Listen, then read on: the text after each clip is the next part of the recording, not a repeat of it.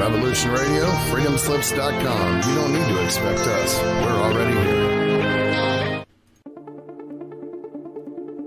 here. Most are afraid of unknown depths, skirting shores thinking world flat, and with the island girls in celebration of new religion. Nobody led me or said this way. I sailed alone on makeshift raft with wind as companion.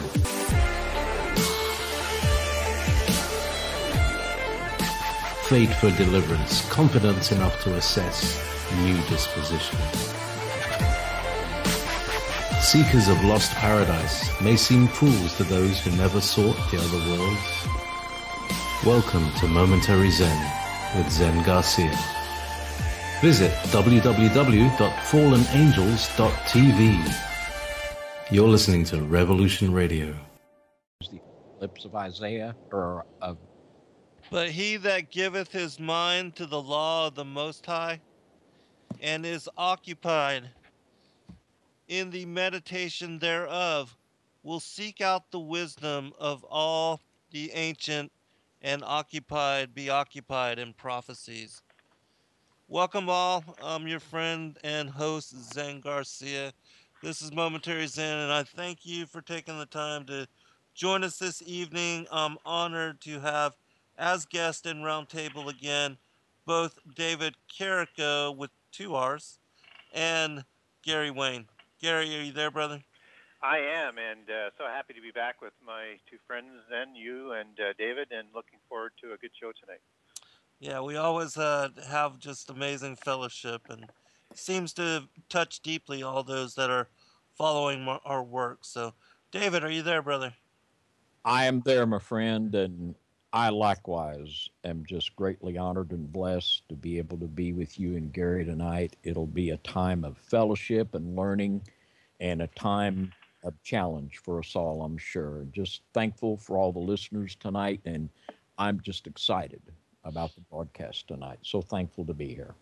I am as well, and it's going to be uh, an interesting, as far as the second half of the show, when we go into some of the Freemasonic occult secrets, um, it's going to be a surprise as far as, because both of you are so just very well researched in that area, and I'm not as familiar, so um, you know, I'm going to be learning just as much as the listening audience, but I am excited to, to go into that as topic. But before we do so, uh, we'll talk about the Mark of Cain, because uh, this is something that intrigues a lot of people, and I know that many people have probably asked both of you about that. Um, but before we do so, let me give you each chance to give out your website and contact information.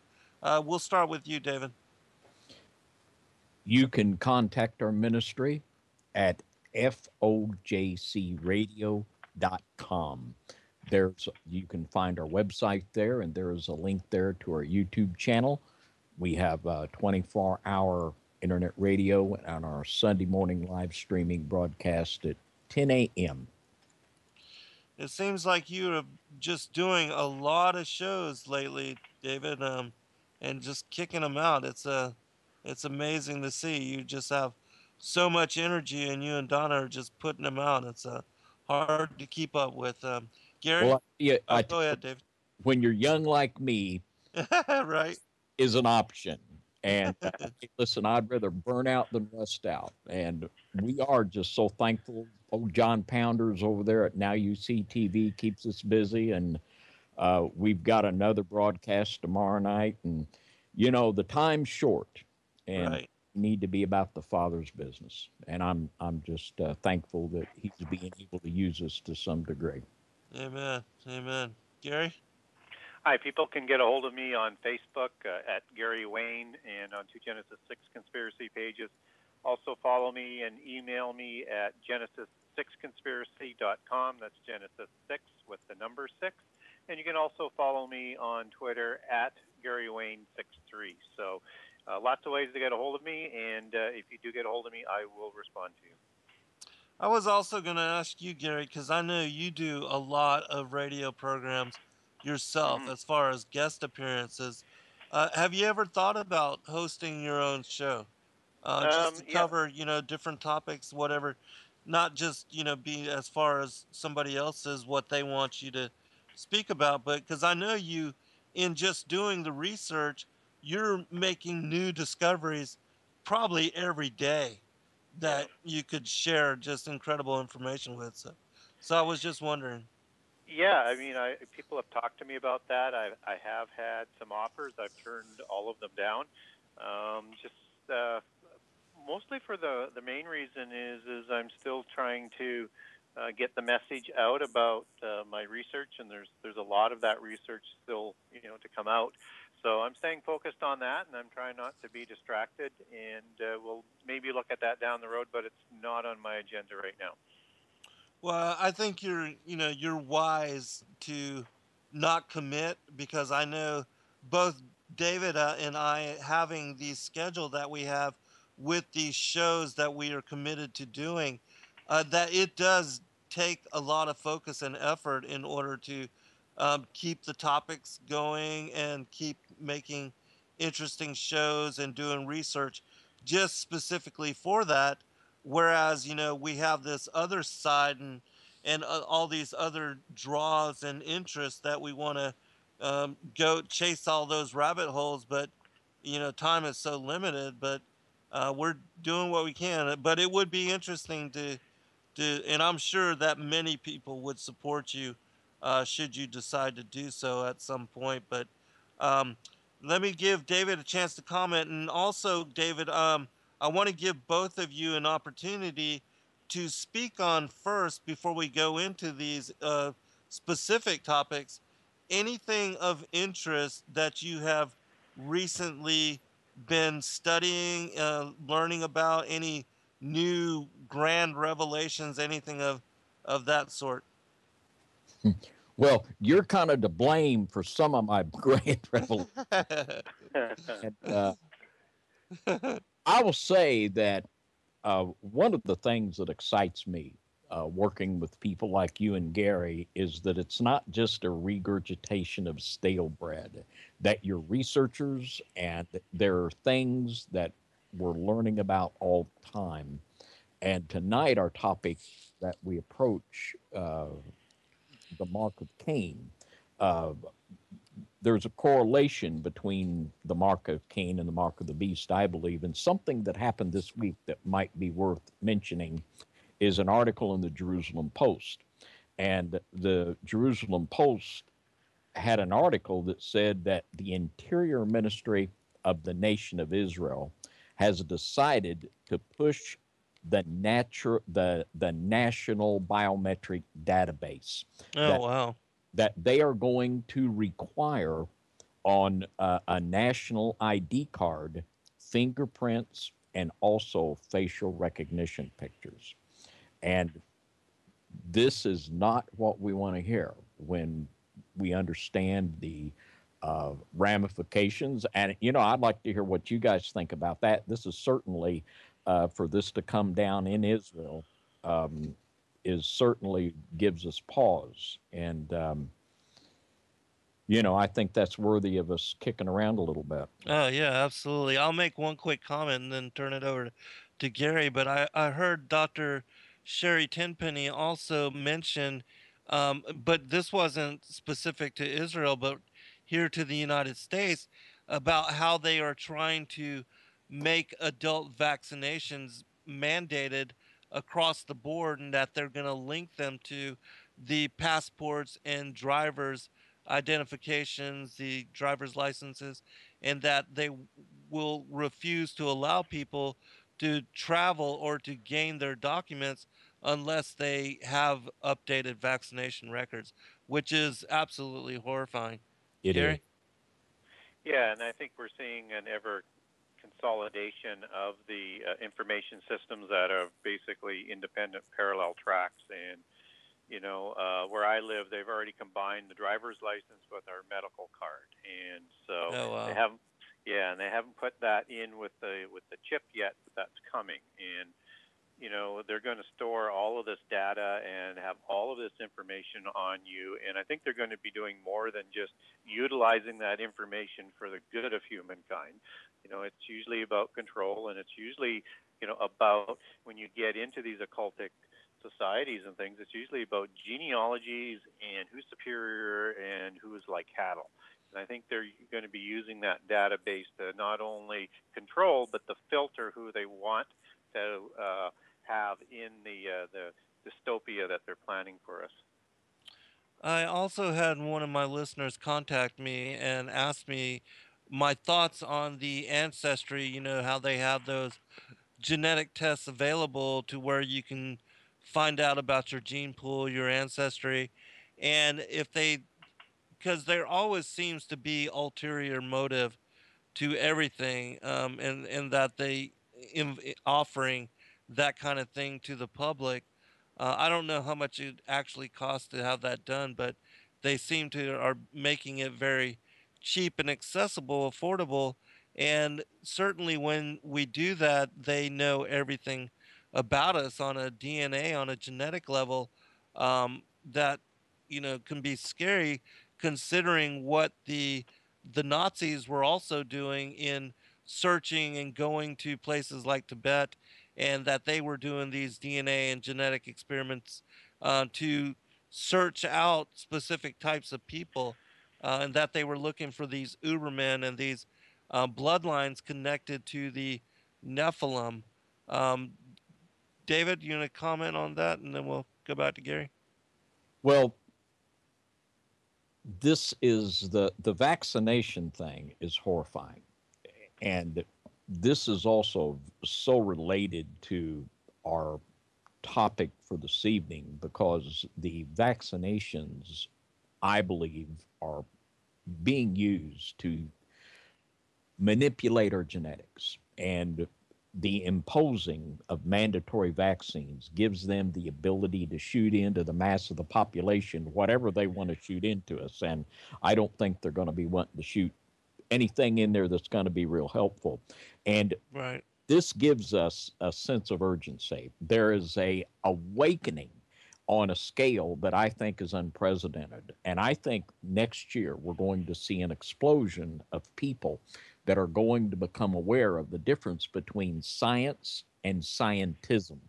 And truly, and I know you've said this, uh, and I know Gary would agree also, that the scientist are the priests of the New World Order. Yes. This false scientism is going to be one of the big topics that we're going to be talking a lot about in the coming year. And uh, people, the good thing about, about it is people are waking up to this, and we're going to see many, many more people that are going to have the their eyes to see clearly what's going on in th these areas. Gary? Yeah, and you certainly see the doctrine coming out and the value standards and the principles of the scientism. It is a religion. It is the polytheist religion that's pulling the strings of science. So we shouldn't be surprised that um, it would be used for some sort of religious standard. And everything is being based on that religious standard of scientism today. If you don't totally agree with them, well, then they're going to persecute you. But getting back to your point on um, this information and the vaccines and things like that, you know, it's absolutely frightful to think about what the Nazis, who are the same belief system as what we've just been talking about, um, would have done with the scientific information in these data banks, and how many, how much more efficient they could have been in running people down and slaughtering them and persecuting them. And one thing I do know about government, Uh, and particularly totalitarian governments, but any government in particular in my mind, is, is that if you acquiesce or permit them to have more power, they will at some point in time use it.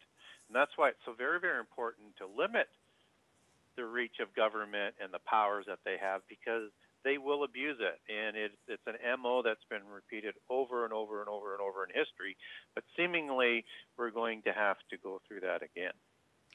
Yes, it seems like that is um, most certainly on the forefront, which I'm going to tie two other issues to this.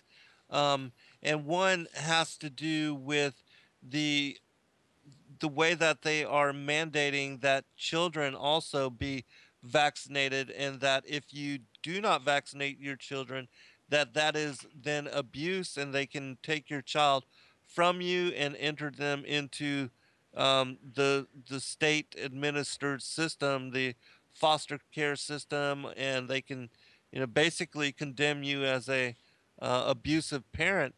And the the other thing with that is also the the way that they have the organ harvestation included into like the driver's license scenario. And what most people don't realize with the organ harvestation is that um, the brain death and comatose and persistent vegetative state, these different definitions that they've come up with in order to declare a person dead before they are actually dead, that when they gain access to your organs, and I did a, a study not um, several years back where I talked about how they will even lie to your family members, give you the worst case scenario in order to gain access to your, especially if you're a young person, gain access to that person's organs. And how these for-profit healthcare system hospitals, they make more money off of um, basically ending your life and delving out your organs to these various donors than they do in saving it. And if you are an organ donor, uh, then really your life is at risk. And what really kills you is them taking their organs from you, not, you know, the P V S, um, persistent vegetative state, or an induced coma, which they often do with drugs. But this is a, a very sinister side of the healthcare, for-profit healthcare system.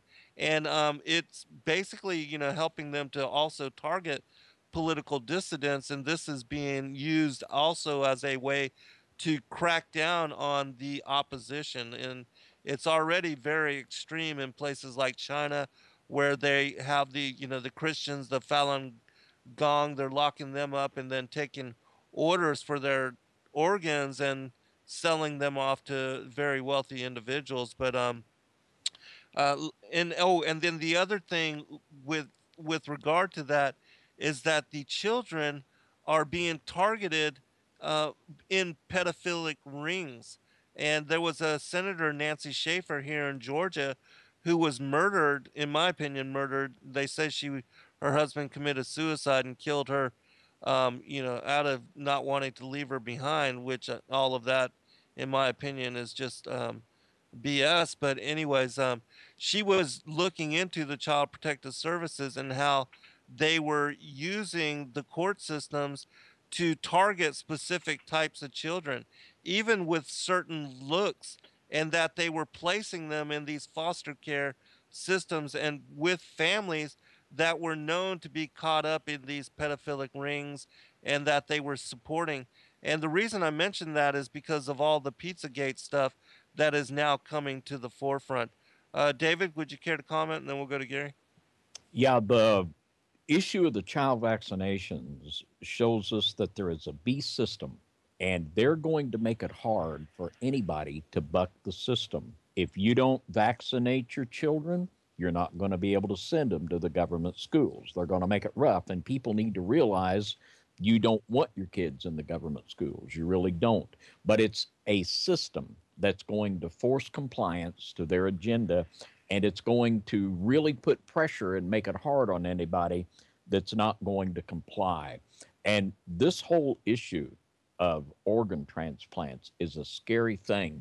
Really and is. When I begin to look into this a little bit, and in like in the area of heart transplants, there are such unbelievable testimonies, and not just one or two, but many of people that receive a heart transplant, and they actually became become cognizant of the presence of the person that they got the organ from.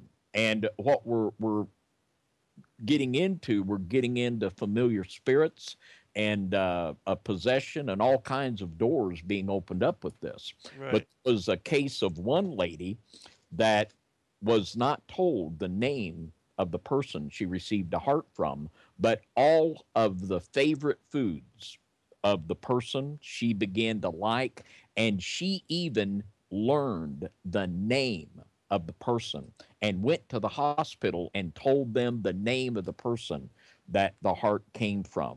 And it, it's amazing and bizarre of the stories that are coming out about people that are receiving organ transplants. And as regarding Nancy Schaefer, she was a martyr. She saw yes. the same beast system that uh, is there in Pizzagate. It was the same beast system that we saw in the Nebraska cover-up in the early nineties. It's this pedophilic right. industry that is brutalizing children. And this beast system is a pool where they can place people and victimize these children at will. And not everyone involved in these systems are evil, not by any means, but they have succeeded in having the right people in the right places where they're able to continue their abuse. But uh, I really, uh, you know, admire the courage of Nancy Schaefer, and I honor her legacy. And she absolutely, her and her husband were martyrs, and uh, God bless them for standing up against that beast system. Amen. Uh, I fully agree, and I had um, met with Nancy here in Georgia um, a, a few times, and we had spoken with her about the coming as far as the New World Order system and the uh, the trade, the you know the. Uh, North American trade agreements, NAFTA and CAFTA and things of that nature. And I, I was fully shocked when um, to discover, you know, that she was married, because she was a very devout Christian, and there's no way that, that you know, they would have, um, she, she would have taken her life or her husband or any of that. That's, that's all covered up. But anyways, Gary, let me give you a chance to, to comment. Yeah, anything that is expanding some sort of mass distribution thing that has the ability to cattle herd and control people and influence people in ways that, um, you know, should not be available in, you know, it's this whole idea of cattle herding, and I'll come back to that in, in a second. But the second thing that frightens me about that power is, is that we have so many nurses and doctors who refuse to take vaccines. And what's that telling us? In fact, yeah, exactly. um, uh, you know, there's going to be legislation that is going to force them to take it, or they're not going to be able to do their jobs. I mean, now they're forcing them with masks and a few other things. But it's uh, any, when you have people inside the medical community that are obviously expressing with their behavior uh, things that we should be concerned with, it should, you know, this thing needs to be slowed down and, and uh, taken seriously. There's no doubt about that. So.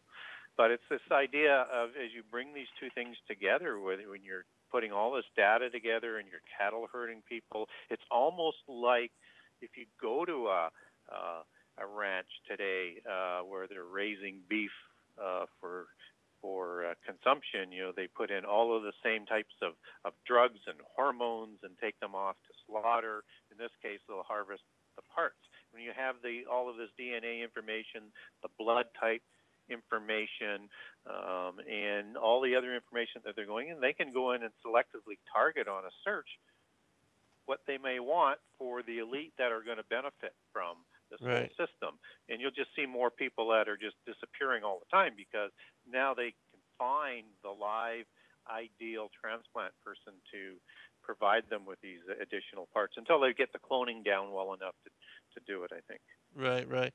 Yeah, because that's exactly what's happening in China uh, with those political prisoners and being targeted uh, for their organs, and they have all their genetic um, data. Uh, wh one other story, and and I haven't really had a chance to investigate, look into this any deeper, but uh, a few of my listeners did send me a story about how recently uh, F D A inspectors have discovered Uh, human and also horse meat in the various McDonald's meat lockers, um, where they, you know, have all their meat um, brought and then sent out to their various stores.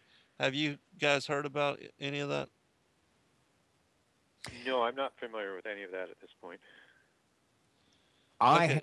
Uh, and I'm, I shudder to say the one, but I know that one of the fast food chains admitted to horse meat, and they were putting their horse meat in their overseas uh, restaurants, because in a lot of places, like in France, you can buy horse meat in a restaurant, and it's uh, not got the stigma that it does here in the States. But they admitted to horse meat, I know, in uh, in their um, burgers in the United States, and I'm not going to say which chain because I don't want to get something like that wrong and mm-hmm. and any problems. But right. this is, uh, uh, you know, this is scary stuff. And I've I saw the article uh, about the human meat, and I have not been able to verify that. But I'll tell a story that uh, was something that a ritual abuse survivor told us. Uh, this lady uh, was from, uh, her husband was connected. Well, I, I'll just say, she, I don't even know how to tell this, but she was claiming that human flesh was being put into meat and distributed through grocery stores in a certain part of the area.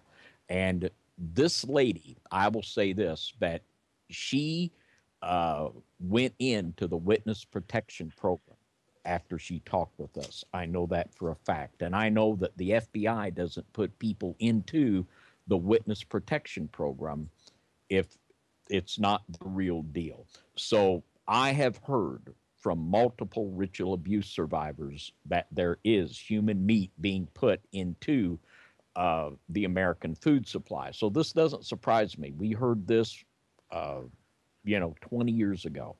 So that surprised me. Yeah. Um, and I also had heard an interview from, um, I, I forget the, the individual's name, but he was a Christian broadcaster, and he was interviewing this one particular rabbi who you could tell was connected to the synagogue of Satan, uh, those who say they are Jews but are not. And he was talking about how that they owned all the fast food restaurants and that they were purposely putting uh, human meat into it in order to make people, you know, like break the commandments as far as against cannibalism. Um, anyways, we'll be right back, everyone. Shirts.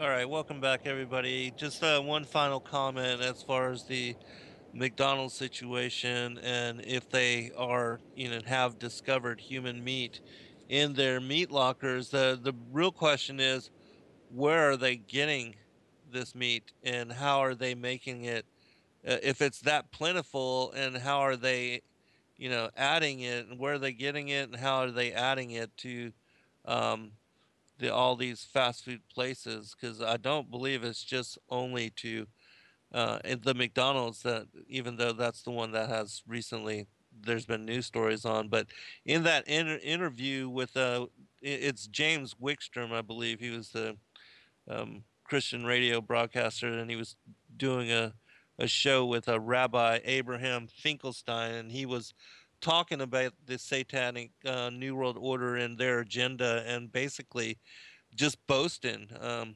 and, and calling us all Goyim, just like in the Protocols. And that was one of the things he talked about, was uh, the insertion of human meat into the food system in order to create, uh, have us all cannibalize uh, as far as humanity, and be involved in that kind of a thing, because it is such an abomination to the Most High God. And he also talked about, you know, well, that's also why they make pork so readily available, and how they have it on all the menus of all the fast food restaurants, because it is also uh, an abomination. But um, there's one other story that has also been recently been making the rounds, and this has something completely other to do, but this is something that you had mentioned, David, in a few shows that we were talking about, and it seems like um, the things that we were speaking about, we were talking about how the possibilities of the ancient mother culture being located both a, at the North Pole and also on near the southern Antarctic uh, in that region, and how there seems to be discovery of ancient pyramid structures and underground bases, and that even during uh, World War Two, when the supposed Nazis had relocated and created a new Schwabenland, a, a base down there in South America, we spoke about how even the British S A S, how they went down there and investigating, looking for the Nazi base, they discovered that they had built into and tied in with an already existent ancient tunnel structure system. And so perhaps this is more of that. But there's been a lot of buzz on the internet, and I believe even the, the other studio is speaking about this right now. But I wanted to ask both of you if you had looked into or uh, heard anything further about this, um, you know, as far as the ancient city, because there seems to be a lot of personalities going down to Antarctic. Um, even the Russian Orthodox, the high priest of the uh, the Russian Christian faith, went down there to Antarctica for some reason. Buzz Aldrin recently, um, John Kerry, uh, Obama was even said to have gone down there. But uh, Gary, uh, let's go to you first. Um, do you have a, any comment on that? Um, not much. I mean, you're definitely correct about the odd stream of very high-profile people that are suddenly taking a visit to, you know, some of the most bizarre locations of, of the Earth, and in this case, the Antarctica. And so you wonder why all of that is taking place, but um, not hearing anything that I can put my finger on or talk with, you know, a lot of specificity as to what's taking place, other than the speculation that's been, you know, already out there for, for quite a while now. And one other thing I'll bring up, um, and before I turn it over to you, to you David, there was uh, several, about a year ago, several articles on Veterans Today, which is supposedly an insider website for intelligence officers and, you know, special forces and people that are part of these clandestine groups, which um, have above top secret and things of that nature as far as access to secret information and uh, things that the public are, are not privy to. They spoke about how even the presidents, that there were three of them, Clinton, Bush, um, and Obama, how they had went to Africa and all met with the supposed coming of Marduk, um, who, you know, is one of these Anunnaki gods, and that he has now, he has returned to, uh, you know, like the whole Antichrist take over the New World Order system, that they were meeting with him in order to find out, you know, as far as, I guess, where the New World Order is going, and um, bowing to him kind of like they bow to the Pope. Uh, David? Well, I find, as you know, we've done shows on the Hollow Earth and the Antarctic uh, situation, and it's amazing the way that the whole impact that, Ant that Antarctica had on World War Two has just been written out of the history books. And the Germans from the early thirties were making regular trips with submarines down to um, Antarctica. And some of these German subs, they, they had a whole class of submarine that was huge. I mean, they could carry tons of equipment. They were just absolutely huge. There still are not any submarines that are as large as these cargo subs that the Nazis had in World War Two. And Roosevelt wanted to send Admiral Byrd to Antarctica to see what was going on before World War Two broke out. Uh, in the thirties, he wanted to do that. And the only reason he canceled the expedition was because of the, uh, the outbreak of World War Two.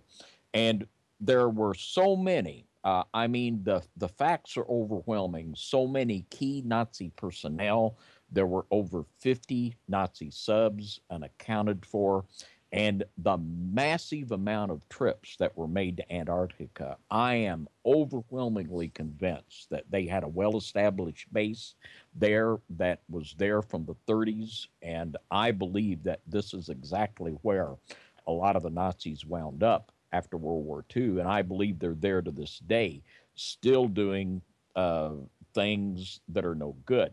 And the mass of people that have been going to Antarctica really perks my interest. And uh, the whole issue, uh, I believe that the Nazi uh, flying machines were the U F Os that was there at Roswell. And I believe there's a definite connection.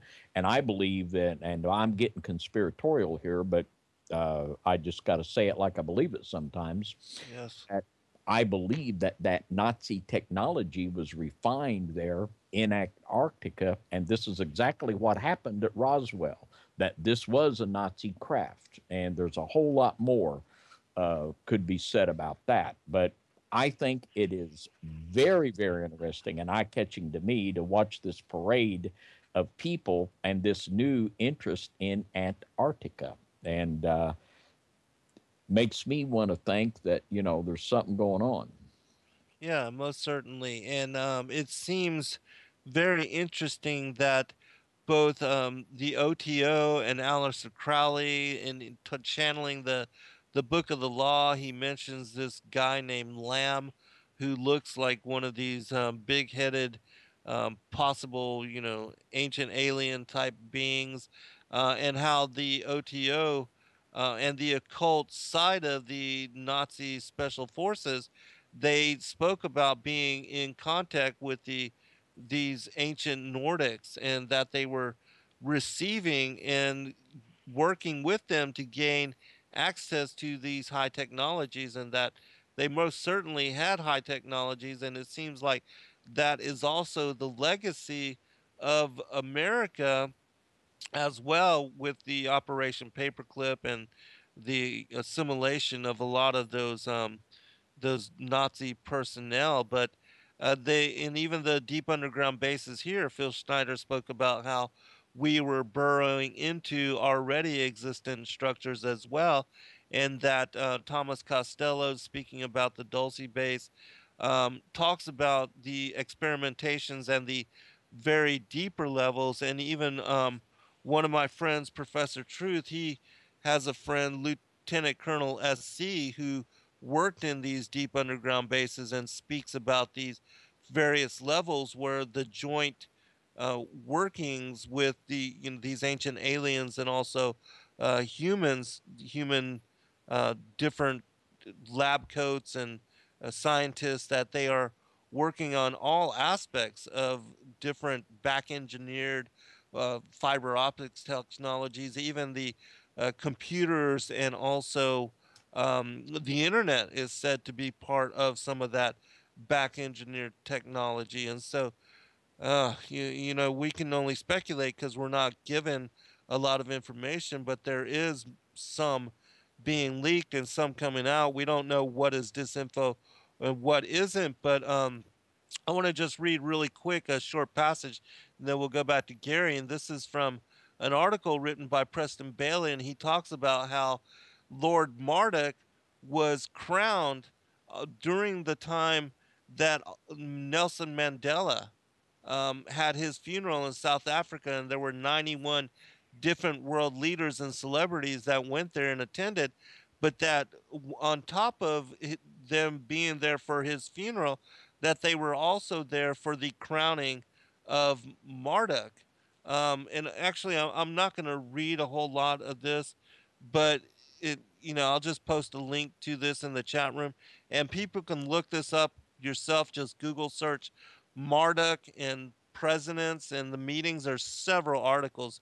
Uh, I think he wrote like nine or ten different articles talking about how they are meeting with, but there seems to be also a connection with what's going on there, in because Marduk is supposed to be like the king of the world, and even here it says that um, he's the king of Africa, And we know that in like the mythologies of Shambhala, Asgard, uh, things of that nature, even Admiral Byrd spoke about meeting the king of the world, uh, this particular figure. And I, I believe it's most certainly a, a satanic type of individual, an antichrist, Apollyon, Abaddon type of individual, and that this could be the, you know, the um, the one that holds the key to the bottomless pit kind of deal, um, and is, you know, horde ruling legion.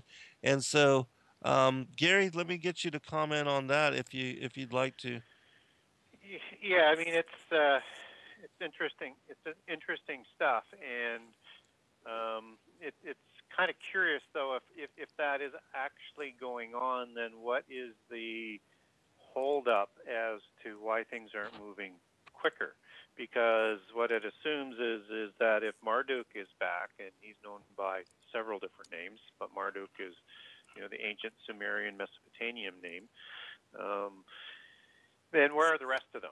And he wouldn't be there by himself, and there would be a significant group of these beings that would be there with them, and we would be moving very, very quickly in events. And so uh, it's not clear to me why there's just one being talked about. And so I'm trying to sift through how that makes sense in terms of what we know from pre prehistory and what we know about prophecy, and why that's a, a sort of a disconnect there in terms of, you know, so what, right? So they went there and met, so what?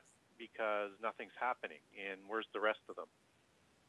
Yeah, it's uh, interesting to me, and I guess what we can do, um, since we were going to talk about some of the Freemasonic and occult secrets, we can go backwards. We can enter into that and tie this to this particular topic that we're talking about, and then we'll end by speaking on the uh, the Mark of the Cane, or actually go into it in the second hour. But um, can you guys talk about how this is tied to, because it is my opinion most certainly that it's tied to, you know, the, the strong delusion, the unveiling of the Antichrist to head the New World Order system, and that that's part of the agenda, that the New World Order is not to establish world government, but to establish global domination so that they can then hand it over to this particular individual.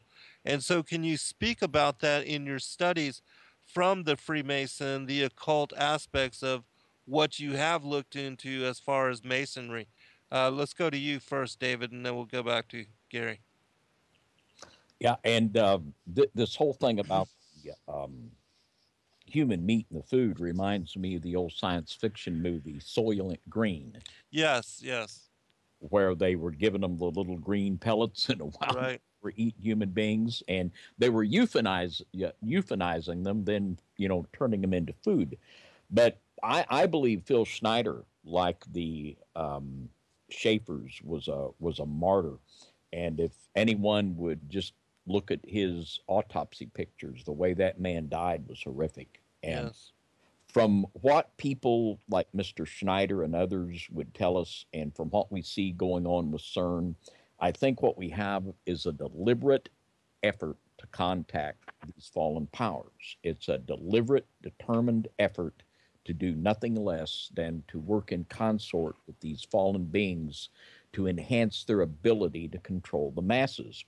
And I, I haven't heard about the ritual meeting concerning Marduk, but it's very interesting. In the original Sumerian pantheon, Enki was the chief deity that came down and uh, was the instigator of the corruption of the human flesh. And in Babylon, Enki was worshipped as, as Marduk in the temple of the Esagila, which was right down from where archaeologists tell us the Tower of Babel Uh, originally was. And Freemasonry honors Nimrod as their first Grand Master. And this is the heritage that Freemasonry proudly owns to, and it's the agenda that they've bought into. And it's certainly something that we want to keep an eye on. And uh, it is just amazing. There are so many of these pieces falling into place that we're going to see this, I don't want to say quantum surge, but we're going to see this thing go to a new level. And the pieces are falling into place where, you know, this could just happen, you know, at any time. Yes, most certainly. And um, just like it's my opinion that when we reached, you know, the, the nineteen forty-seven and you have Israel coming into being again as a nation state, um, that that was the uh, the sign to them that this was the final generation. And since that time, they have accelerated the agenda that now um, that this is also being stepped up. And uh, just as Christ said that unless the days be shortened, there should be no flesh left, that things are accelerating as at a at a quicker pace. But it does bring me to question, just as Gary uh, was saying, you know, what next from here, and why isn't it moving even faster than what we see, Gary? Yeah, because what they haven't done is they haven't been able to open up the abyss yet. So whatever this is going on is is they don't have every being of of horror that came out of prehistory that are destined for the end times. So they're still in preparation mode. And and again, there's so many things going on, whether it's CERN and quantum computers and portals and stargates and this and that too, that are, you know, obviously they're trying to get these beings uh, that were around to destroy the uh, ancient world back for, for the end time. But, you know, the other issue gets to be is, is there's still the restrainer. So, um, and, and it's not clear that the restrainer has been moved yet to me, just as it's not clear, or been removed yet, just as it's not clear that the abyss has been opened up yet to me. So I think that we're still in, in preparation mode, but you know, as Jesus said, and as what you were talking about, things moving faster and birth pains, these birth pains are getting stronger and um, more in between each of the birth pains as they get close to the, the birth of the end of the age. So um, this is uh, this is going to be moving quicker as, as we go. There's no doubt about it. And a couple of cataclysms here or there could really move things along. So, yeah, most certainly. Um, well, we know that at some Probably. point... It's probably not Marduk at all. It's probably John Podesta in one of Lady Gaga's stage costumes. yeah, yeah. You know, to, to me, it's it's not going to be one of the uh, the famous ones of prehistory that's here already. It's uh, just um, an an imposter or somebody coming off that way. You know, a demon or whatever. Um, because all the evil angels, and I know they had to be impassioned to be in the abyss, but they're in the abyss. So if one was out, all would be out, and that's not the case. Well, it, it seems like, according to Scripture, as you said, that when the gates are open and the hand of the strainer is removed, that uh, it will get ugly, and that most certainly is part of the agenda. But do you think that things like, um, according to, you know, what you have read and read, uh, read and studied in in the Freemasonic texts, um, like the Protocols, I know they speak about a, a grand cataclysmic, a financial collapse, and also yep. we have Albert Pike speaking about World War Three, yep. uh, things of that nature. What what are some of the other things? Uh, we know those are two very key dominoes that most certainly could set everything, the world ablaze in, in quick fashion. But what are some of the other things that you have studied and read from the uh, Masonic materials, which you could give us insight into as far as what you see coming and which is part of the agenda here uh, at the end of days? Gary? Yeah, so, I mean, most of the things that you get out of uh, Masonic uh, uh, writings and things are things that are dealing with, like, as you say, the economic system or the government system or things like that. But what has to happen first is, is you have to have this universal religion start to take hold. Uh, hold on. Hold that thought. We'll be right back, everyone. We'll pick it up.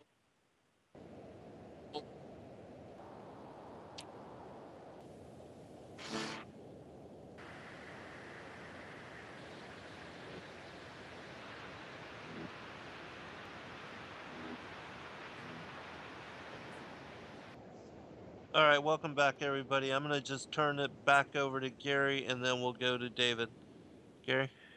Yeah, and, you know, even though Freemasonry is, uh, you know, the organization that is in the foot soldiers to prepare the world for the new age and the world government and the new religion, uh, there's going to need to be something more that takes place than um, just the slow progression. And, and I get there's meetings and organizations going on, and we have Francis uh, as the Pope in, in Rome, and you've got still this sort of uh, fuzzy concept of these organizations working together, but it, it needs something to move that along. And, you know, again, if we look into, into the Bible, we have to look for this religion of Nimrod, the religion of Babylon and Babel and, and the antediluvian religion, that this is the religion of Freemasonry that somehow has to uh, deceive the whole world. It has to uh, somehow... Um, come about and umbrella even Christianity if that were possible. So there has to be a reorganization of Christianity, and there has to be a de- de- deifying of Jesus to make that happen. And you know, if you have a, a nuclear war or something, I don't believe everybody's going to convert to, to one religion.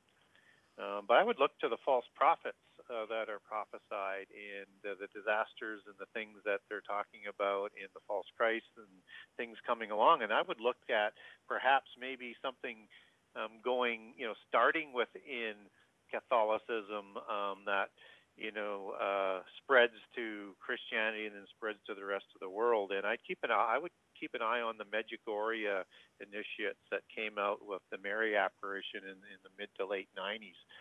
Um, their time frame for coming out is, is very, very short, uh, and uh, should be, you know, probably in the next five years or so. Not that I'm on the inside of that, but just judging by their age. But they're initiated to come out, and they've been given ten Uh, warnings and secrets to announce to the world at the right time. And they'll come out and they'll say, if the world doesn't convert to this religion, uh, which is, you know, the, in the language of Babel, uh, to a one world religion working together and, uh, and a world government, this disaster is going to happen. They've got ten of these set forth. So I would be looking for that to take place first. But again, this religious thing has to come along to set up the world government that works through the secret organizations so that they can put the Antichrist on the throne. So we're still in this grinding things out period, but I would look for some religious cataclysms that are going to influence how this thing moves forward more quickly. Well, yeah, just like what Pike said as far as the layout for the Third Global War, you know, the controlled opposition, and how uh, after the exhaustion of the struggle, then they would bring out into the public view the universal light and manifestation of Lucifer or and Luciferianism. Um, David? So much of what Freemasonry is all about as to their agenda is encoded in the symbolism of the ritual. Manly Palmer Hall told us that when Grand Lodge Freemasonry began in seventeen seventeen, that it was the Rosicrucians that took this ancient occult knowledge and agenda and encoded it into the symbolism of Masonic ritual.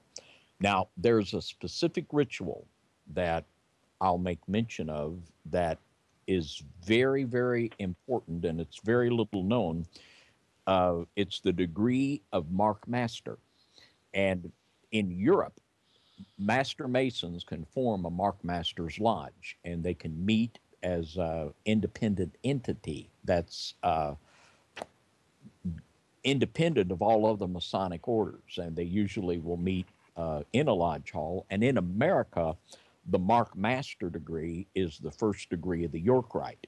Uh, when a man becomes a Master Mason in America, usually the two de- avenues that they'll pursue if they want higher Masonic initiation is either the York or the Scottish Rite. And the York Rite is much overlooked, and it's those things you're not watching. This is where the devil gets his work done. But this Mark Master's degree is just absolutely outrageous. And it begins with the candidate taking six steps forward. And after he takes six steps forward, the worshipful master will say, uh, this is now the sixth hour of the sixth day. And this man has come to receive his wages. And they take the candidate over. I mean, you know, it's just the obvious in your face, the six six six symbolism. And then they take the candidate over and they have like a, a little window in a booth that the candidate sticks his arm through. Well, when the candidate sticks his arm through the window, this other guy grabs hold of his hand and says, this guy's an imposter. This guy's an imposter. We're going to cut his arm off. And then the worshipful master comes up and uh, says, you know, are you an imposter? And uh, then the guy before this, he was given a mark. He was given a an object that had a specific mark. That's why they call it the Mark Master's Degree. And if the ma if the Mason can produce the mark, and then the guy says, you know, in so many words, the ritual goes on. I've got my mark. I've got my mark. I can receive my wages. And, you know, then the worshipful master says, well, it's all in good. Don't cut his arm off. He's got the mark. He's okay. And, you know, this symbolism is just so absolutely outrageous and over the top that Freemasonry began with claiming Nimrod as its first Grand Master, and they are absolutely placing their stamp of approval upon this beast system, and even more than that, they're claiming to be indeed that beast system. And the agenda of the uh, New World Order is going to be carried out through Freemasonry, and Alice Bailey, who was the queen of the New Age in her day. She inherited the mantle that was held by Madame Blavatsky. It was passed to Annie Besant and then on down to Alice Bailey. But this is what she said. Uh, and she said, this is late thirties or the forties. She said the three main channels through which the preparation for the New Age is going on might be regarded as the church, the Masonic fraternity, and the educational field. And we have talked about tonight how that the school system is going to be used to impose these mandatory vaccinations. And he goes on, it says, but in all of these three movements, disciples of the great ones are to be found, and they are steadily gathering momentum, and before long will enter upon their designated task. By means of the educational work of the world, the great Lord, who's the great initiator, seeks to reach those of the intelligent public who cannot be reached by means of ceremony and symbolism, as in Masonry, or by religious means and ritual, as in the church. And Benjamin Krem, who claimed to be the spokesman for Lord Maitreya, he said in his book that the churches, the re he called them the revitalized churches, and the Masonic lodges would be the places where these mass planetary initiations would take place, uh, according to Mister Krem. And what I believe and what I have said for a number of years, the event that I believe is going to be the event that's going to create the chaos where all of the little pieces will come together, I believe it's Isaiah chapter seventeen and one. And the scripture says, the burden of Damascus, behold, Damascus is taken away from being a city, and it shall be a ruinous heap. And you cannot listen to a day's worth of news without hearing the turmoil right now that's swirling around Damascus, and with the high drama that's going on continually around this city. And I believe, and if you read the rest of Isaiah chapter seventeen, not only does Damascus go away, we're talking about a big event, obviously nuclear, that's just going to take Damascus out.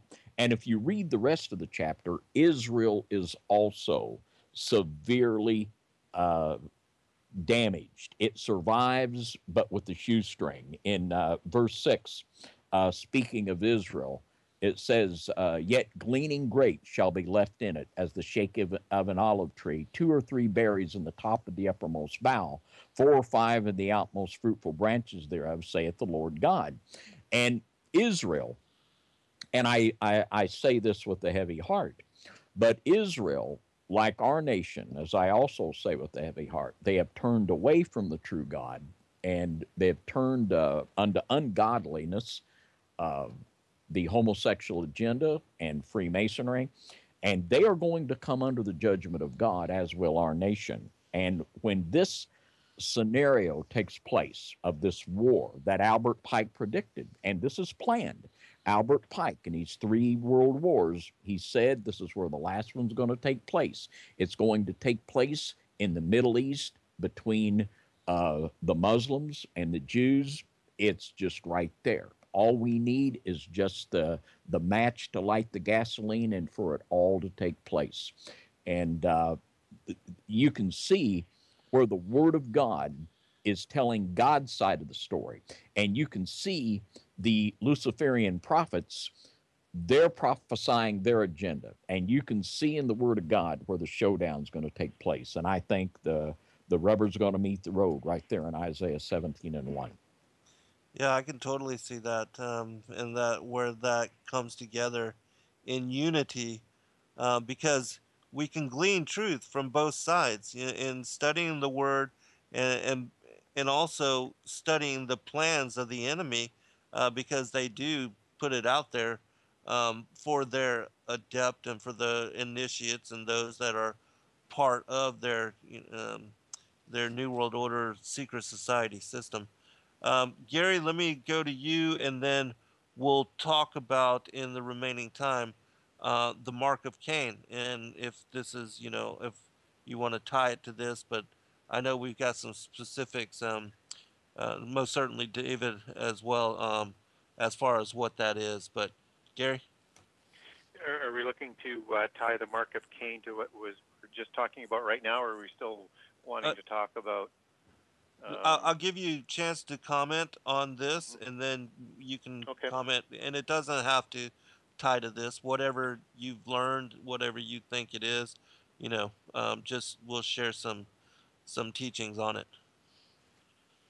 Yeah. So again, um, I think I think you know we're we're still we're still in this pulling together of things, and I know uh, when we look at uh, Freemasonry as this, you know, preparatory platform for occultists. I mean, it is going to be the uh, springboard for what's going to go on, and it reaches into all avenues. And just as as uh, David was saying, it's the Rosicrucians that um, you know are the ones that really uh, form the uh, the modern Freemasonry society in it and give it all of its Uh, Uh, symbolism and its and its structure, and and it, and it sort of weaves its way back into prehistory, just as Rosicrucianism was the holder of uh, the ancient Gnosticism that created theosophy, uh, that uh, you know the the Nazis used as an offshoot called Ariosophy, which also springs through the New Age. And again, this is the religion of Nimrod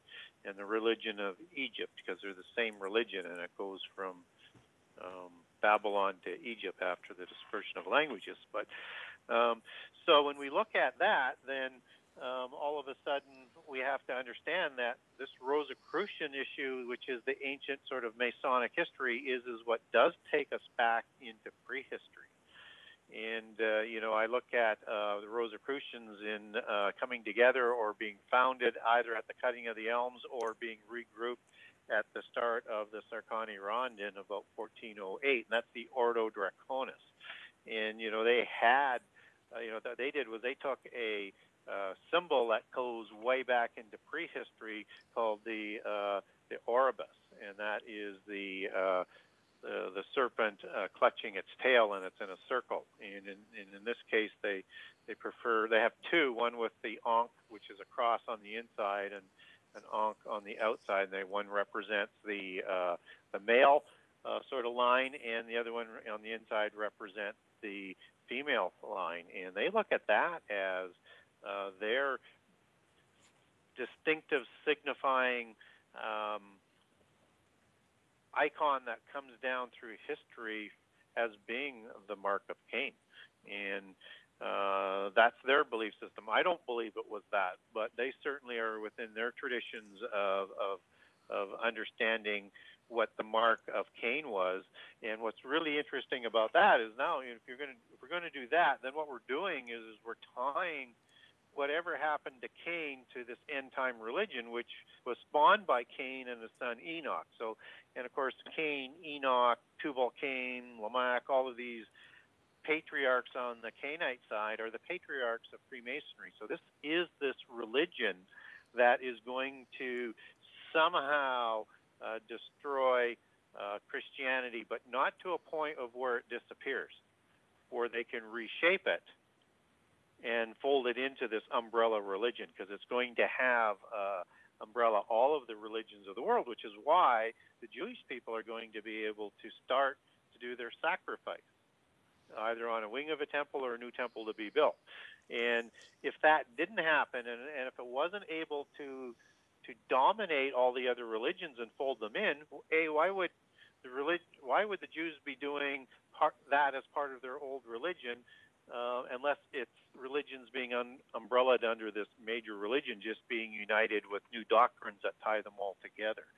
So as we go back into understanding what the uh, the mark of Cain is, is understand everything that we were talking about in the in, on the first half is really going to be tying back into the back half on the mark of Cain and its history.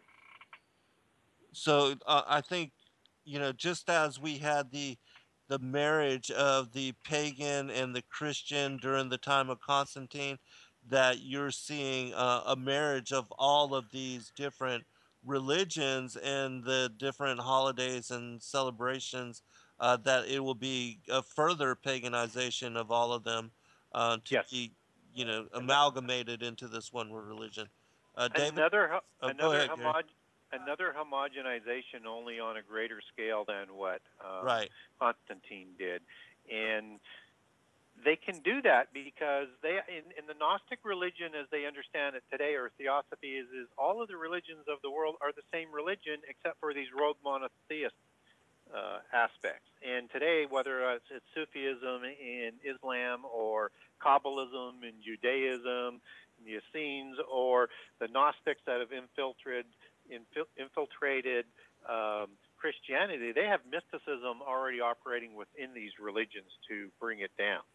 But Christianity is the real issue with Jesus, so he has to be de-deified. Paul has to be taken out as the evil liar that the uh, Dead Sea Scrolls will refer to him as, and they have to all but destroy Christianity to bring it back. And yes, we'll have like all of these different other sort of lost sort of religions and denominations, as they'll call it, still doing individual types of rituals and, and, and worshiping, but there'll be a common uh, overlay that goes to umbrella all of these religions. That's sort of my conclusion anyways. Yeah, I, I can see that fully. David? We did a program, Zen and I, if anyone is interested, on Now U C T V about the Mark of Cain, how that we discussed the idea that the Mark of Cain could have been the lack of facial hair. And anyone that's interested in that, they could go to Now U C T V and hear that broadcast. And I still believe that for what it was in that time frame, that's the would be the best understanding that I would have. And as I think about the mark of Cain, I believe that the mark of the beast is Satan's version of the mark of Cain. And if you think about it, the Lord put the mark upon Cain to protect him. And in the end time, the beast is going to put the mark of the beast to protect his people. And this is just the satanic extension of the mark of Cain. And we see in this understanding of the mark, the ultimate imposing of the system upon God's people. And this has some very clear historical precedents. Uh, there's a very uh, amazing passage in the book of Third Maccabees, chapter two. Uh, beginning in verse twenty-nine. It's just an amazing passage. And this speaks of the persecution that took place in the days of Antiochus Epiphanes. It says those who are registered are also to be branded on their bodies by fire with the ivy leaf symbol of Dionysus, and they shall also be reduced to their former limited status, in order that he might not appear to be an enemy of all. He inscribed below, but if any of them prefer to join those who have been initiated into the mysteries, they shall have equal citizenship with the Alexandrians. And the commonality that Freemasonry holds with all of the world religions is the appeal of the mysteries. In the third degree, Hiram Abeth is the God that died and rose again. This is what every Freemason imitates. He plays the part of Hiram Abeth, and by so doing, he plays the role of the dying god of the mysteries, whether Nimrod in the Babylonian mysteries, or Osiris in the Egyptian, or Dionysus in the Greek. The dying god of the mysteries is the god that the Beast of Revelation will purport to be. And in the early church, in the Antonicene Fathers, um, Hippolytus drawed the connection between the imposition of the mark in the days of Antiochus and with what took place in the early church with the Caesars. Um, Hippolytus wrote, and, and he looks back uh, historically to what happened in the second century B C. But uh, Hippolytus wrote, "For being full of guile and exalting himself against the servants of God, with the wish to afflict them and persecute them out of the world, because they give not glory to him, he will order incense pans to be set up by all everywhere, that no man among the saints may be able to buy or sell without first sacrificing. For this is what is meant by the mark received upon the right hand, and the word in their forehead indicates that all are crowned and put to death on a crown of fire, and not of life, but of death. For in this wise too did Antiochus Epiphanes, the king of Syria, the descendants of Alice Alexander of Macedon, devise measures against the Jews." And this is what we're in for.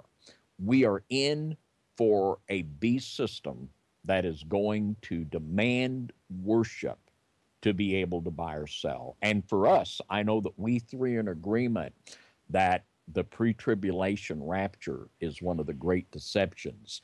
And this is why there's such an urgency. There's an urgency to look at what's going on, to examine like never before, and wake up to the lies of scientism, to wake up to the lies of uh, lethargy and dead religion, and to speak with an urgency like never before on the issues that need to be spoken about.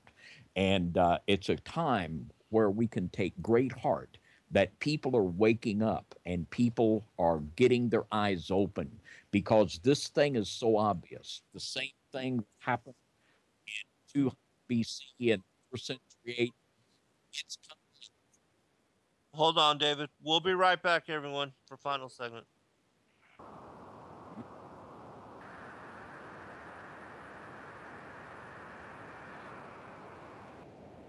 Uh, welcome back, everybody, for final segment. A uh, really quick comment, then we'll go back to David. Um, I just wanted to say I did post a link in the chat room to the show that we did on Tenochtitlan, the city of Cain, and also the Mark of Cain.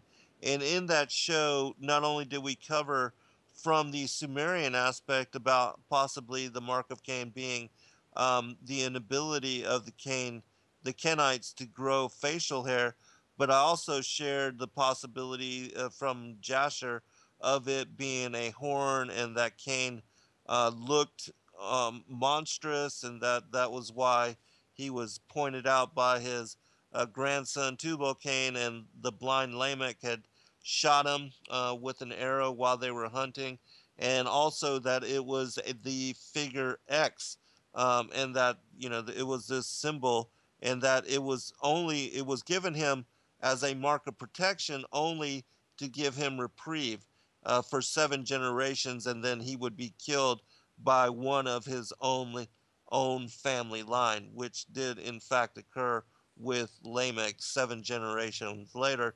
Uh, Lamech ended up killing him and then also killed Tubal-Cain. But anyways, David, let me uh, give you a chance to finish up your thought there. Um, you were talking about how this had happened previously in two B C.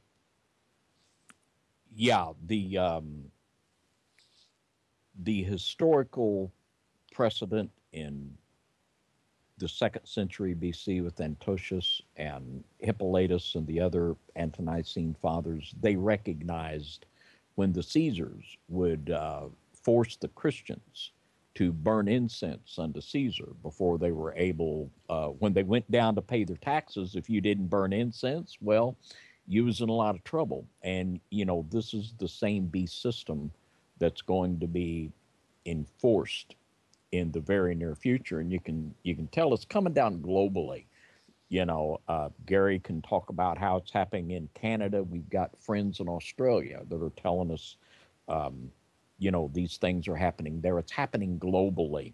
And the thing that we want to think about is, as God's people, what are we doing? And uh, a scripture in Ezekiel chapter nine is very pertinent to that. Uh, it says he cried, all, he cried also, Ezekiel nine and one, he cried also in mine ears with a loud voice, saying, cause them that have charge over the city to draw near, even every man with his destroying weapon in his hand. And behold, six men came from the way of the higher gate, which lieth toward the north, and every man had a slaughter weapon in his hand. And one man among them was clothed with linen, with a writer's inkhorn by his side. And they went in and stood beside the brazen altar. And the glory of the God of Israel was gone up from the cherub whereupon he was to the threshold of the house. And he called to the man clothed with the linen, which had the writer's inkhorn by his side. And the Lord said unto him, go through the midst of the city, through the midst of Jerusalem, and set a mark upon the foreheads of all the men that sigh and cry, for all the abominations be done in the midst thereof. And I know I'm talking tonight to God's people and God's remnant that are grieved to the depths of their heart with what they see coming down. And we seem powerless to stop these agendas that are going on. But if we sigh and cry and are grieved with these abominations, God will set his mark of protection upon us. And in the seventh chapter of the book of Revelation, we see the sealing of God's end-time remnant take place. And now is the time for God's people to once again seek the Lord with all of their heart, with all sincerity, because we are coming in to the most solemn time that our planet and the history of the human race has ever seen. We are, and it's really exciting to be a part of it, because God is going to have his people. God is going to use them right up into the time when he comes back. So it's time for God's people to hit their knees and lift up their heads, because we have a big God that's able to protect his people and to use us through these last days. Amen.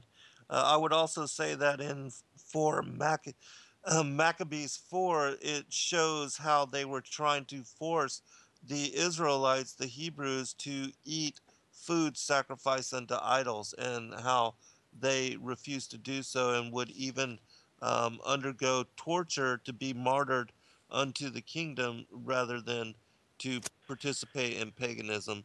Um, I want to turn this back over to Gary, but I want to also ask both of you if you see an electronic and a chip component to the mark of the beast, the beast system, and the not being able to buy or sell. Gary? Yeah, and, and I want to say that, you know, the uh, the mark of Cain is more of an allegory to the to the mark of uh, the beast in the end time, because, you know, the mark uh, of Cain was, you know, a special thing to Um, make him stand out as, as a signal or a flag or a beacon or an omen of what would happen. It was something very, very unique for uh, the protection of, uh, of uh, Cain from people that would go looking for him. uh, as opposed to him being killed by his own family, who would al- already know him. And, you know, even to the extent it could be defined as, you know, as a miraculous sign if you take the etymology back uh, to Hebrew as an oath.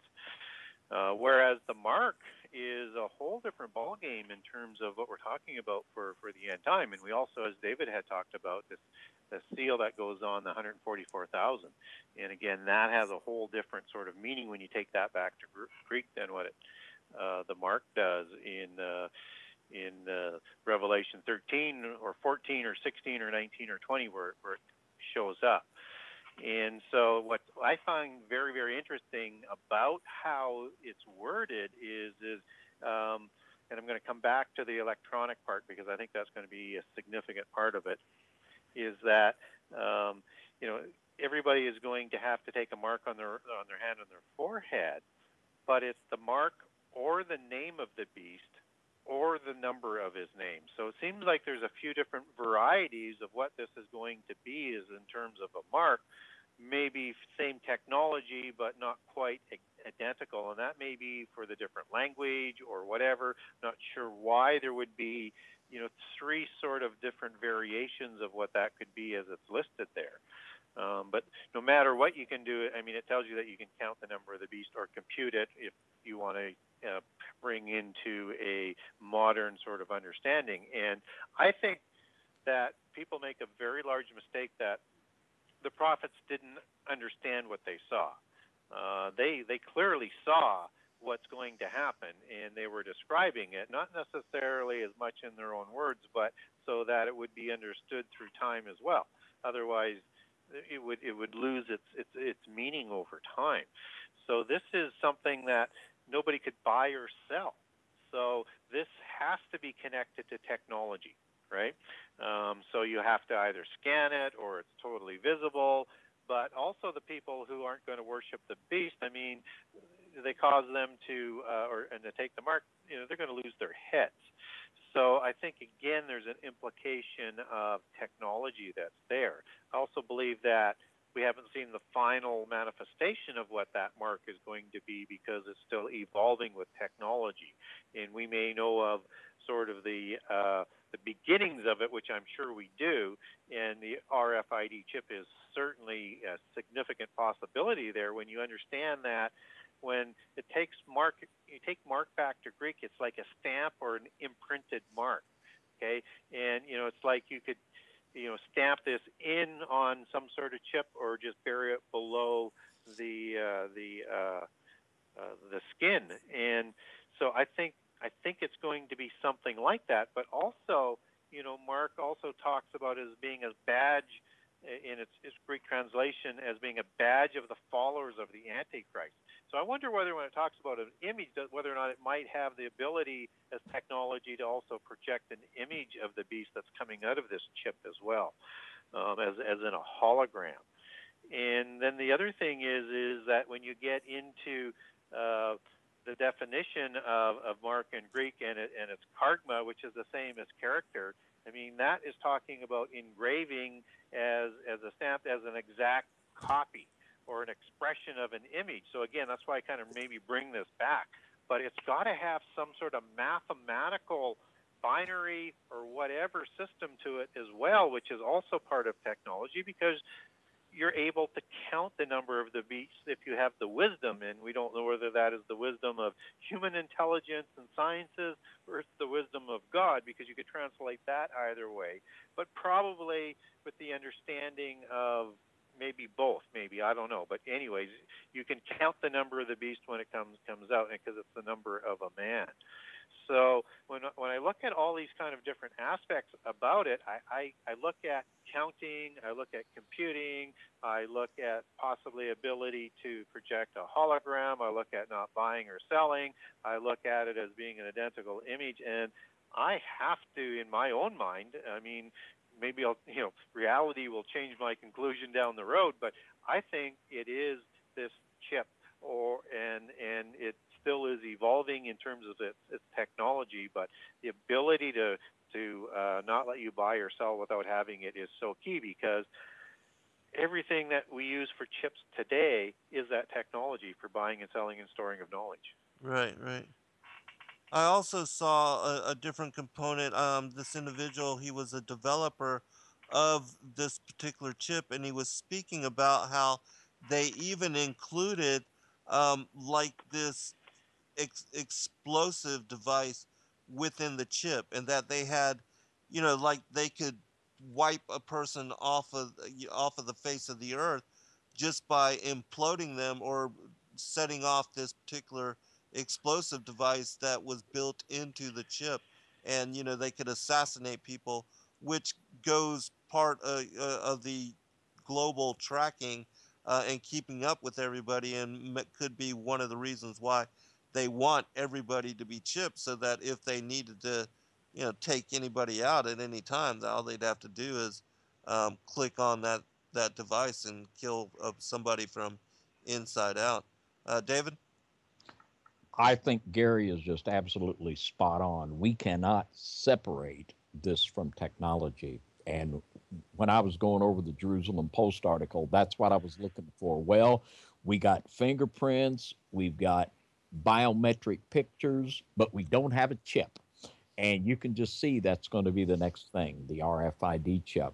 And when Obamacare was proposed, the R F I D chip was supposed to be a part of that. And I just hope that goes away forever. But, you know, they're just going to keep trying to bring that back and bring that back. And in uh, using gematria to determine uh, the number of the beast, a lot of people say that gematria is wrong because it's Kabbalistic and occult. Pythagoras used it, certainly. The Kabbalists did it. But in the Word of God, if you look at the received text of Revelation thirteen, the numbers six hundred sixty-six are not written out. What is in the Greek text is chi, psi, stigma, the three Greek letters that total, according to gematria, as six six six. So not only did the Apostle John, but also the Holy Ghost put sanction upon the use of gematria, determine the beast. Now, another one of the apostolic fathers, Irenaeus, who was taught by Polycarp, who was taught by the Apostle John that wrote the book of Revelation, he used gematria, and he come up with his idea, what the name of the beast might be. And it's very, very interesting. Uh, Irenaeus said, uh, inasmuch then as the name Titan has so much to recommend it, there is a strong degree of probability that from among the many names suggested, we infer that perchance he who is to come shall be called Titan. Now, this is interesting on a couple of levels because, as we know, the Titans uh, were the ones that were imprisoned in Tartarus, that had the uh, propagation with human women, but also on the technological level, Google Titan, the supercomputer. The Titan computer, which is right down here in uh, eastern Tennessee, is now the most super of all the supercomputers. It is number one, and they, and I don't even understand all the technology, but they have just recently put in these new super chips. The Titan was one, it was like the number three computer in the world, and they have installed these new super chips in it. And it's now just gone to double beast computer. So w we can't get away. And it's amazing. I think the wisdom of the old father just might come home for us. But you cannot, as Gary said, we cannot separate this from technology. And this technological aspect is something that we've just got to watch so closely, because this is absolutely how they're going to implement this thing. Gary? Yeah, I mean, I, I agree one hundred percent with that. And I also hear that, you know, and it, it's not common, but it's common enough just uh, for, you know, a bit of a warning that there's people out there who say that it, it's not about the mark that you take. It's whether or not you worship the beast or not is whether or not you're going to have to worry about it. But, you know, you know, Revelation fourteen and uh, sixteen and nineteen and twenty are very, very... very, very clear on this. Um, uh, not sixteen, but uh, it's it's who those who worship the beast and his image and whoever receives the mark. It's both. It's not just one. But, you know, if you don't receive the mark, I mean, um, I don't know why you, you wouldn't take the mark if you weren't going to uh, worship the beast, because you have to eat. So it makes no sense, but it's there for a reason. So I think there's going to be some people who don't take uh, the, the mark but still worship the beast for, for whatever reasons. And, uh, be, and, and I guess that'll be more clear to us in the end time. So I think people need to be very, very aware of that. And uh, this whole thing about being able to buy or sell, I mean, I don't know uh, a better way to control people. And as we talked about earlier in the show, this is all about control. And everything they do is about control in terms of cattle herding us and controlling us. And uh, this is the ultimate control that they're looking for. And there's no going back.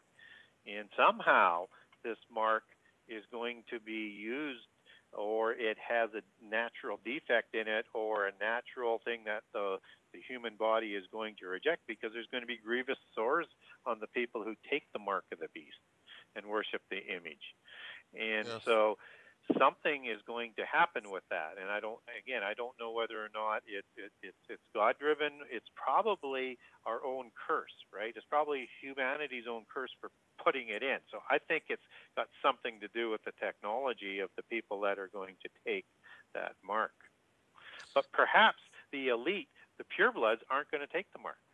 Maybe right. That's the ones that who aren't going to take the mark. And this is for all the lower-level yes. uh non-purebloods and, and mundane people that they have to have around, right? So it may have something to do with that as well. Yeah, that's interesting that you say that. And uh, also there's some individuals that have come out and said that just taking the chip and having the R F I D frequencies, that that causes irritation to the body. And, of course, the body doesn't like foreign Uh, implants and things of that nature put into it anyways, and that um, it tries to fight against and reject or build up immunity, or, you know, build tumors around these particular um, injections, uh, and that they, it, it is also said that they are clandestinely doing these kind of things to newborns in certain countries, maybe even right here in America. Uh, I don't know if you guys have heard about that or not, David. And Gary is so right that there's a definite nuance of distinction between receiving the mark and worshiping. And it's very possible that they could hold me down and put a chip in me. And that's what they'll have to do. They'll, they're going to have to do that to get one in me. Mm-hmm. It's possible they could do that, but that would not touch my soul. There it's the giving of the mark, and it's it's like it's a private thing. You go in and you gotta consent to getting the mark, and they put it in your whatever, but then you willingly worship the beast. Now, here's where I believe uh, epigenetics begins to come into play. And the things that we've talked tonight, like an R F I D chip, vaccinations, and even things like tattoo ink. If you study tattoo ink, The uh, the people that do tattoo ink, many of them are Satanists that hold the patents on it, and they're they don't have to disclose what's in it. The F D A has regulations about what put you put in your body, but not what you put on it. So because of using the guise of trade secrets, you don't know what's in it. And studies have shown that the things within tattoo ink can cause genetic mutation. So we're talking about things that make us think in terms of transhumanism. And as I have said many times, I believe the former way that we will worship the beast will be in a false communion. I believe that one of the popes will be the false prophet, and I believe that the worship of the beast will be a transformed or transmutated Catholic mass, where what you ingest is going to be something that with your will. You see, in the study of epigenetics, we know that people that make what they call wrong lifestyle decisions, what the Bible calls sin, that this actually alters a person's genetics. And all of these things, I believe, are preparatory. The vaccinations are uh, kind of like the inoculation, pardon the pun, into the the things that get this going to where they want humanity to take a quantum leap into this transhuman being that's going to be ruled over by this man that I believe our Savior was fully God, fully man. He will be fully fallen angel, fully man. And this is how I believe it's going to come down, that we're talking about something that's going to involve the decision of the will, that's going to push a person over the edge to where they go beyond the veil of redemption. David, your website one more time. F O J C radio dot com. Go there, sign up from a YouTube channel, and say something nice about me. Gary? genesis six conspiracy dot com. Final comment from you, Gary? Yeah, and the other thing that I believe uh, tags on to the, the mark of the uh, beast at the end time is is an oath, an initiation, and an allegiance to the Antichrist and to Lucifer. And I think that is the distinction, that you can't be forced to take the mark, that you're going to be sworn into this initiation and your allegiance. They will wander after the beast. Th thank you, fellas, for a really awesome program. I appreciate you so very much. We'll definitely set another time and another subject and pick up in discussion. It's always fascinating to fellowship with you. I so appreciate all of you, and I hope that all of you in the chat room enjoyed and got something out of the program. Be blessed all. Good night.